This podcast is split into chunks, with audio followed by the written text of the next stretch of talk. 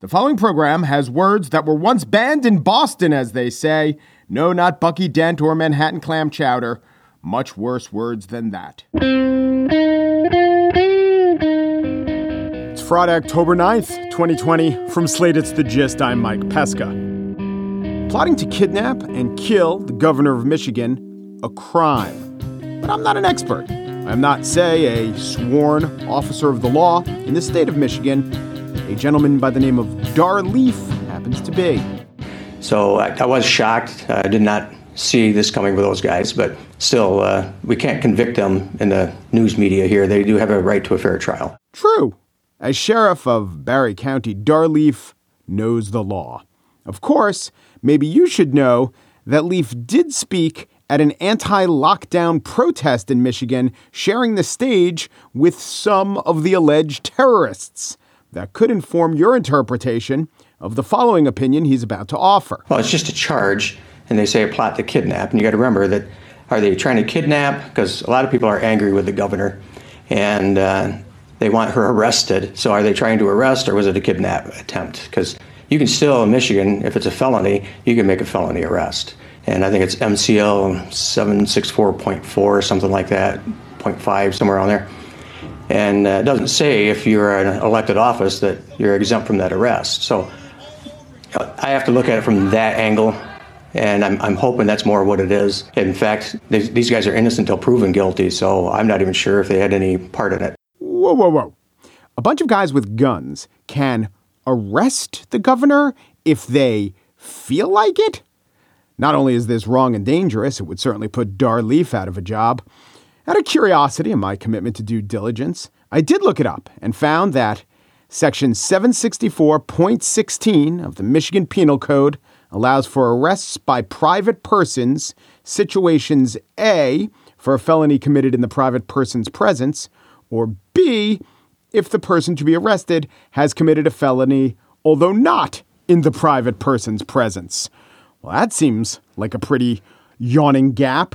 So there you have it. Michigan apparently has a catch all kidnapping excuse. No, sir, I wasn't kidnapping. I was arresting for felony copyright infringement. Check her iPhone. You will see what I mean. My God. Now, in this show, The Gist, perhaps you've heard of it, I have, I'm not going to say bent over backwards, but tried to be fair, very fair, maybe so fair that it's unfair about the nut jobs who have committed heinous acts in the name of Donald Trump or in the name of causes endorsed by Donald Trump. I have said that followers of all politicians take things too far.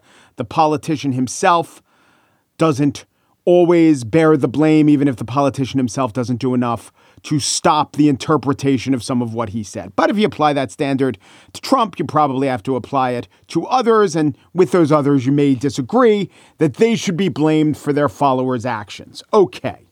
But in this case, Trump tweeted liberate Michigan as armed insurgents swarm the Capitol. What do those words mean?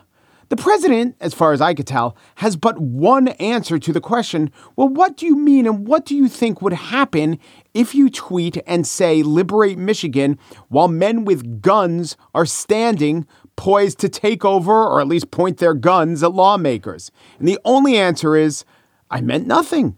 I meant nothing by it.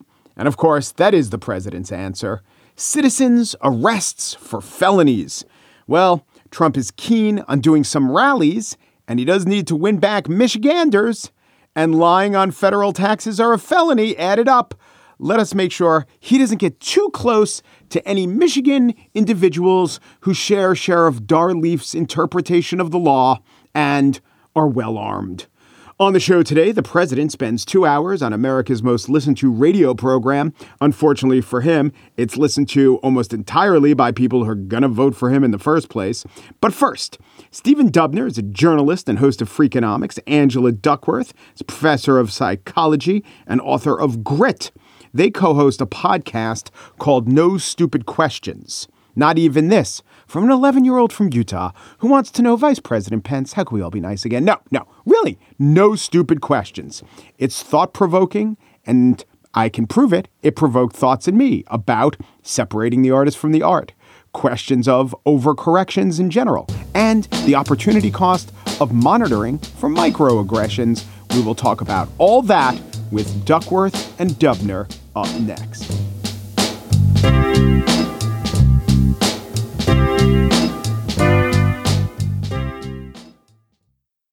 Have a podcast, meaning if you host your own somewhat well listened to podcast, there is this one great joy, and it is this.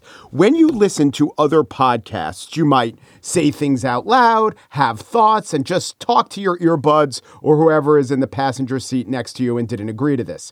But if, like me, you have your own podcast and you have the ability to offer publicity to other podcasts, what you can do is invite the guests on who say these provocative, interesting things and throw your own ideas at them. That's going to happen today because my guests are Angela Duckworth and Stephen Dubner. Their podcast is really so provocative, and I couldn't recommend it more. No stupid questions. Stephen, Angela, welcome to the gist. Thank you. Thank you, Mike. Hi. Yeah, so I have several ideas, some inspired by your podcast and some just free floating.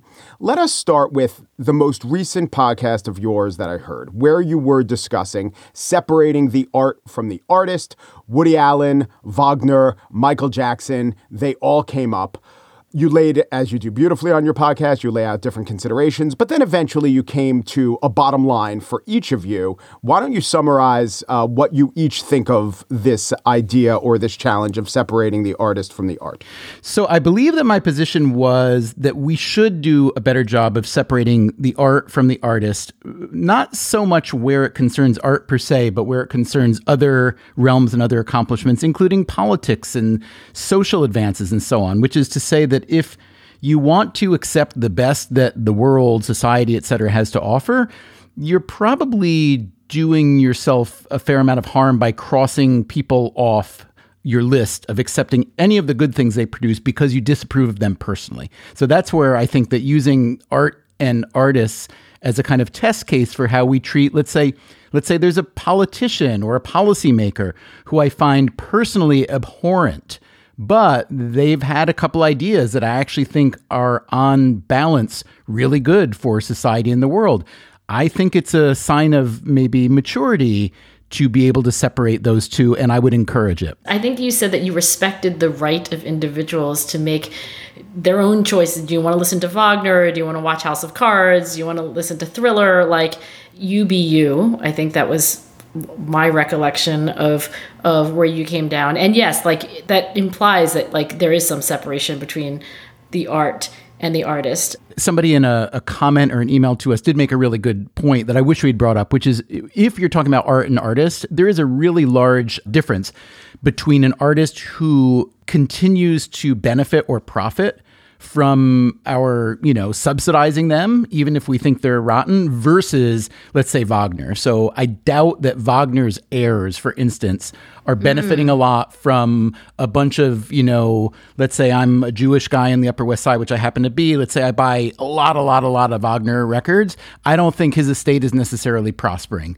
Um, whereas if I buy a lot, a lot, a lot of R. Kelly music, then R. Kelly probably is. And I think that's an important distinction when it comes to art and artists versus, let's say, politics and whatnot. Yeah, I was going to say that. That's fundamental to my take on it. But Angela, what was yours? Well, I, I, I do recall, and maybe you read it, Stephen, that there was maybe a young black woman recipient of the Rhodes Scholarship mm-hmm. who um, uh, was so eloquent in her saying that, you know, the best way to, to reconcile her benefiting from the Rhodes Trust, which was founded on blood money, is that, you know, what better way than to like actually take the money from them and have it go to her? It's something that, you know, Rhodes would probably turn over in his grave to know that like a young black woman was um, on his scholarship. So it's definitely in the direction of like taking and not giving. Yeah, but what's the, the what? It's a very fine line between that and allowing someone to launder their reputation, right? Look, this has been mm. going on forever. You know, some people would say that Stanford University and Leland Stanford, you know, he's not the kind of person that Stanford University stands for now, certainly. Wait, what did Leland Stanford do? He was kind of your standard of his era railroad robber baron and you know general labor and capital exploiter. Okay. Um, you know, look, um, some people say that Nobel, I guess it was Alfred Nobel. Alfred um, Nobel. That is Right. correct. Now, I don't think selling dynamite per se is a grave sin because he used dynamite to blow up rocks to build bridges, but apparently he also traded in munitions, et cetera, et cetera, et cetera. So I have read, I don't know if this is accurate, that that was a reputation laundering thing. Andrew Carnegie built libraries, you know, hmm. across the country. We love those libraries. Andrew Carnegie was a hard ass who the average modern, let's say from Democrat all the way to progressive, would think was an absolute brute. So, you know, this has been going on forever. That's all I'm saying. So, Rhodes, you know, I like the idea of saying, I'm going to take the money because that'll show them. But on the other hand, are you participating in a little bit of quid pro quo? Mm, well, reputation laundering only works if you accept it. You know, it doesn't mean that you think that Carnegie or Rhodes or fill in the blank was a good person, that you enjoy the benefits of their philanthropy. It doesn't mean it's only it's only reputation laundering if you think that the person is clean. I think what this points to for me is something that I think about a lot and something I talk to my kids about a lot. So my kids are teenagers. I would consider them sort of modern, enlightened, progressive-ish teenagers in the way that, you know, someone growing up in New York City would be, but they see so much hypocrisy and anger that's directed at people for seemingly minor offenses or neutral positions, and they're really confused by it. And Wh- the, the positions that you think are seemingly, you know, minor, or that they think are. um, that they think, yeah, That they yeah. think, yeah. I mean, they've actually become much more, I think, attuned and sophisticated to this kind of idea than than I have because they're really in it all the time. Because you know, when you're that age, the yeah, constantly being asked to re-examine everything, and also, you know, you're you're making your way in the world. So, the one conversation that I've had with each of them many times over the years, which is that almost all corrections are overcorrections.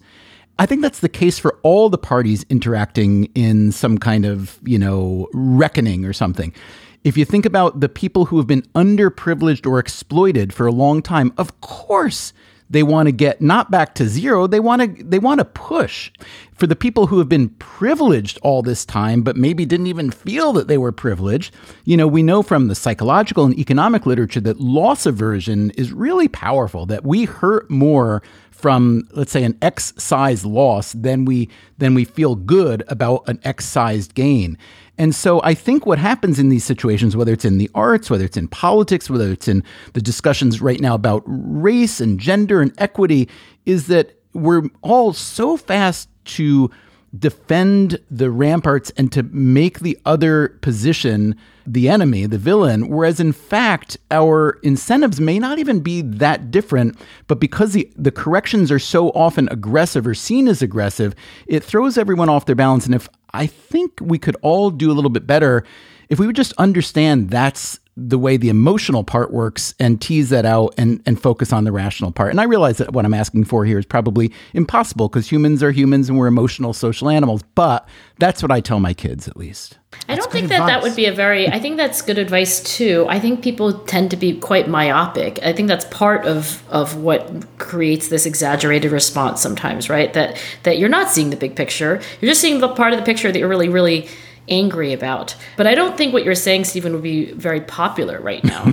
I mean, honestly, I think you would get a lot of angry email, like, you know, how dare you uh, talk about like Yeah. any of these issues that are they're riots, they're like protests, they're like, you know, and if you said, hey, let's have a more moderate kind of uh, measured response, I don't think you you would uh, increase the I'm, number of I'm not saying that all corrections shouldn't be overcorrections. I'm saying that I think most corrections are overcorrections. And once you kind of look at that set of facts in the face, then I think it's easier to understand people's positions. That's what I mean. I'm not asking people to necess- descriptive. necess- yeah, um, But when you say overcorrection, it just sounds like prescriptive. I guess you're probably right, and I guess that's why I'm um, just a guy in a room with a microphone.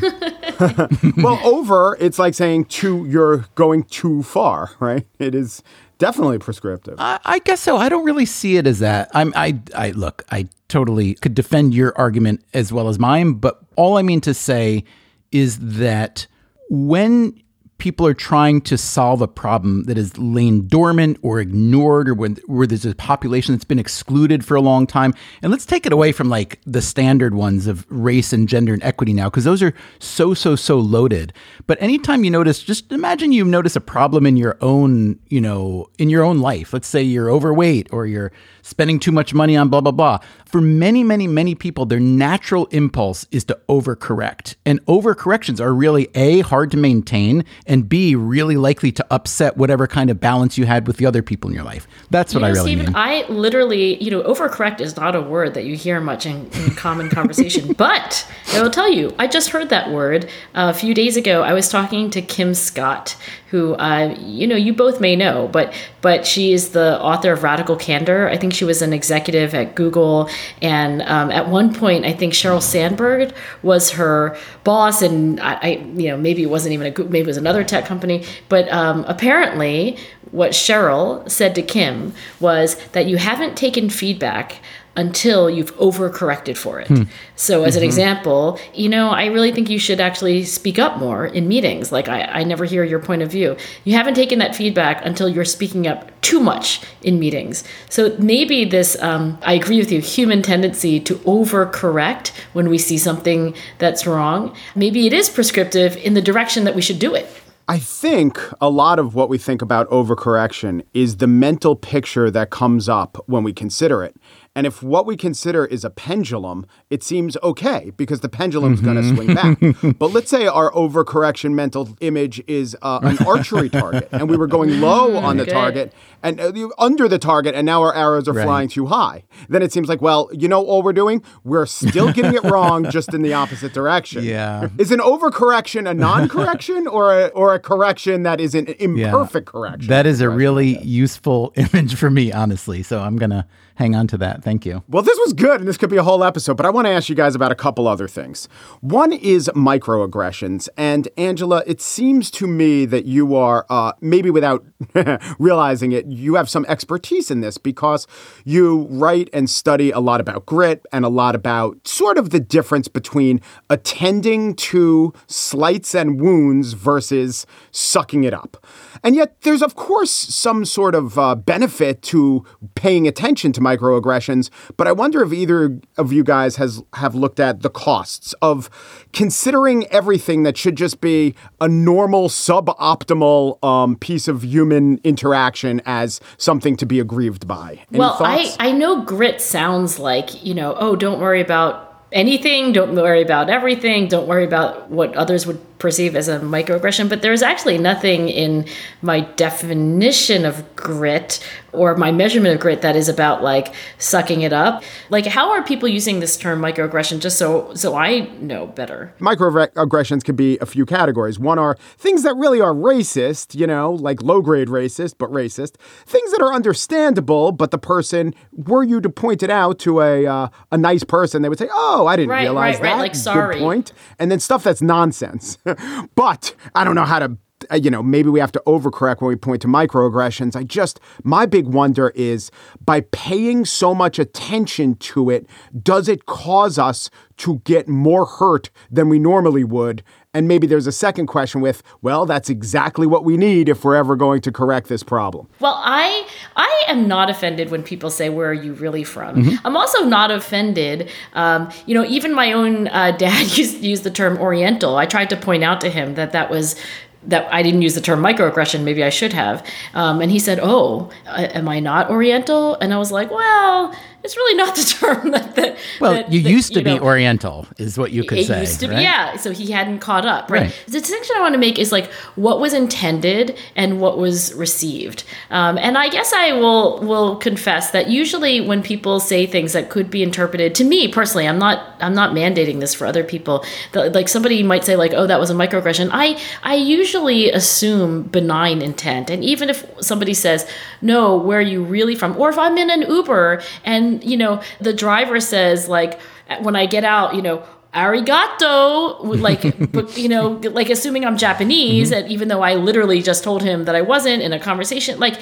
i'm still not offended because i think there's what was received um, and i can see how it would be you know hurtful or, but also there's the intention i think most times at least in most of my interactions that there isn't the intent to harm. Um, and so you have to ask the question is a microaggression something which is received in a harmful way, or is a microaggression definitionally something that at some level was intended to be harmful? So we may have boxed ourselves into thinking that like the only kind of candor that's good is like the radical candor, Andrew, that you were talking about in a business setting where I'm going to give you feedback now on how terrible your pitch was. Whereas what we actually need more is more real candor all the time because the more candid you can be and the more Direct. the more direct and the more like honest, sincere your inquiries and your language are, I would argue that the less room there is for misunderstanding. But that's just So instead of saying like where are you really from,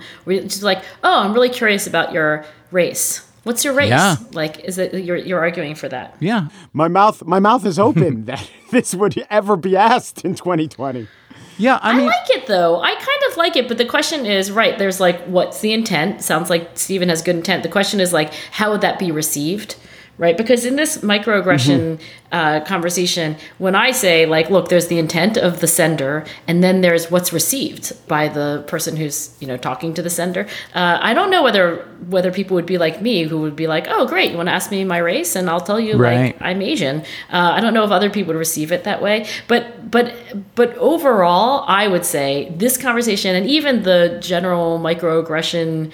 I don't know if I can call it a movement. I I think it's it's net positive because just being more aware of how things may be being received that weren't intended that way. I mean that that's got to be a good thing. It's like empathy's like sleep. It's like usually more is better.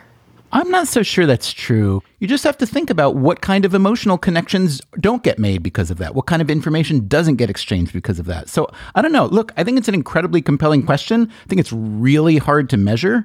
I totally agree with you, Angela, about intent, but that is not, I guess, where the vogue of this sort of thinking is. Like I just looked up, intent doesn't mm. matter, and on Google, it's results like intent versus impact. Why your intentions don't really matter. The cutting edge way to think about it is reflected in the uh, headline in this article in the Star. Intentions don't matter, impact does. There you go. When it there's comes to intentions and there's impact, right? Yeah. Just to note that they both exist and they they're not always the same. Mm-hmm. And and to me, I always wonder, like, since we all are human beings, right? We're not talking about studying cheetahs and being wrong about like how to, but like we are people. So like, why do we keep making cognitive mistakes like this when, if I, I assume we could just introspect and say like, well, I'm not offended when people ask me that. Like, uh, you know. Anyway, so it's it's a funny little paradox about human nature that we keep making these errors. Yeah, I think, by the way, that's exactly why microaggressions exist because the intention of the ag- aggressor is either not to have thought about it or to hmm. think I wouldn't be offended. Hmm. So if, Yeah. you know, some some guy who traces his ancestry to the Mayflower is asking you where are you really from, I wouldn't be offended. Right, you know? 'cause they could say Plymouth My answer Rock. is Wrestling Brewster. right. Yeah, fair enough. Angela Duckworth, Stephen Dubner. It has been fascinating, as is your podcast, No Stupid Questions. I commend everyone to it. Thank you both so much. Thank you, Mike. That was a lot of fun. Thanks a million, Mike. That was fun. Thanks. And now the spiel. With talent on loan from God and a president on loan from his usual busy schedule of calling into TV shows, Rush Limbaugh hosted Donald Trump today for what was hailed as a rally, but was really a two hour phone conversation in which the president was allowed to make any assertion he felt like. And then it was all edited for air, the crazy parts were taken out, and the embarrassing details were expunged. They were deleted. Everything was deleted and, and cleansed. No, no, just kidding. That there was him ranting about the Mueller team's cell phones. Also coming under fire, the tips Hillary Clinton got for a 2016 primary debate, Democrats who inaccurately call him and Rush racists, and Austrian trees. You know, in Europe, you go there, they live, they have forest nations. They call them Austria, different places.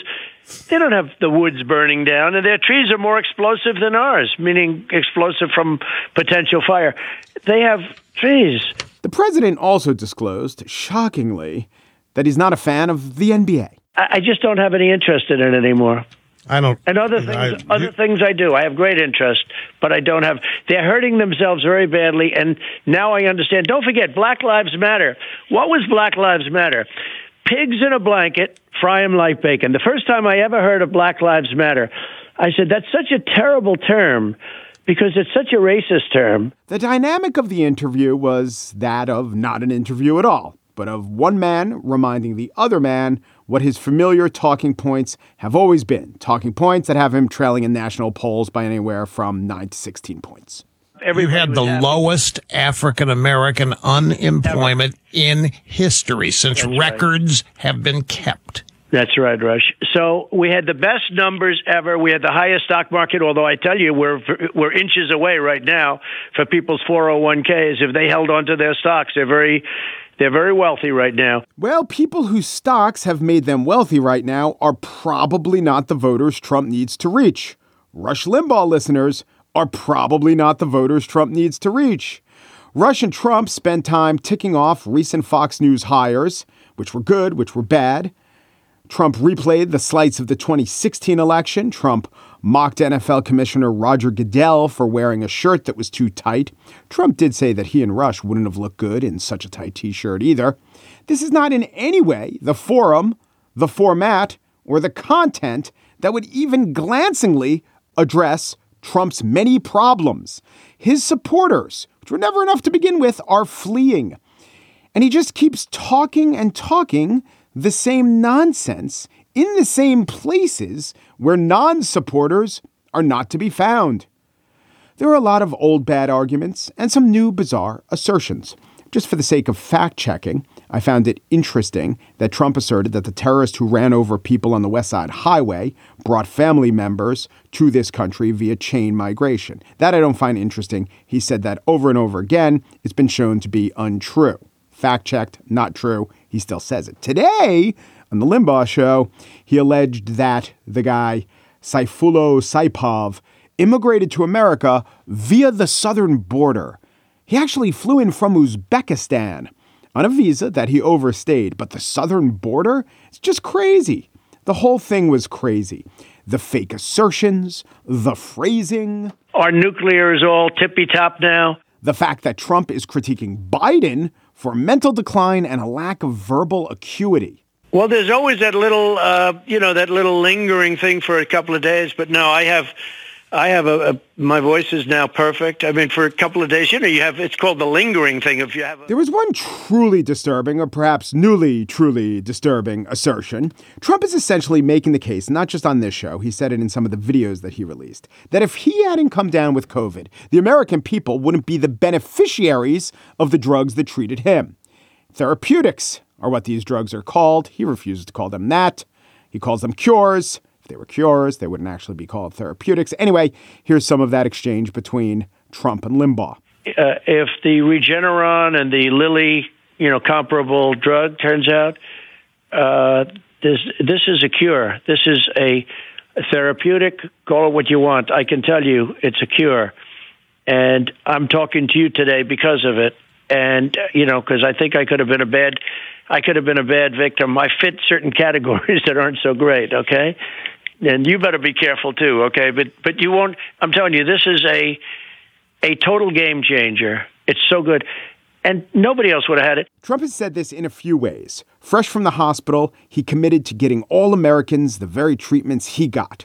So if Trump had never gotten COVID, then what? What's the implication? To a narcissist, other people are but an abstraction. Just like to a strategist of Trump's deficiencies, people who don't already love him are disloyal. It's not a good formula for ever winning over anyone anew. Just like his professional life, Trump has been a huckster peddling snake oil to an ever shrinking audience of suckers. Yes, he still has some shrinking minority supporting him. It's a lingering thing, but I see no evidence that any appearance on Fox Business, Sean Hannity, or Rush Limbaugh can possibly change the dynamic at play. But that's how this interview slash rally slash affirmation session played out between the broadcaster with talent on loan from God and the president with tenure on loan, seemingly short term loan from the voters.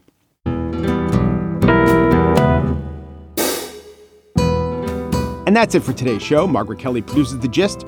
When she first heard the slogan, The future is female, she said, That's horrible. That's sexist. Also, it's timist. Daniel Schroeder, just producer, when he first heard the slogan, Save the Whales, his immediate reaction was, That is anti porpist. Alicia Montgomery is the executive producer of Slate Podcasts. She thinks it's a shame that Bob Grant, Alan Keyes, and Long John Nebel have all passed away because they each could have represented the same extreme right wing talk show host that would have changed the minds of suburban housewives worrying about the economy everywhere.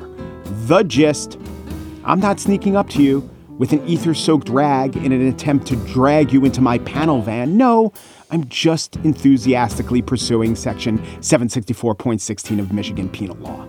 Allow me that. Umperu, deperu, duperu, and thanks for listening.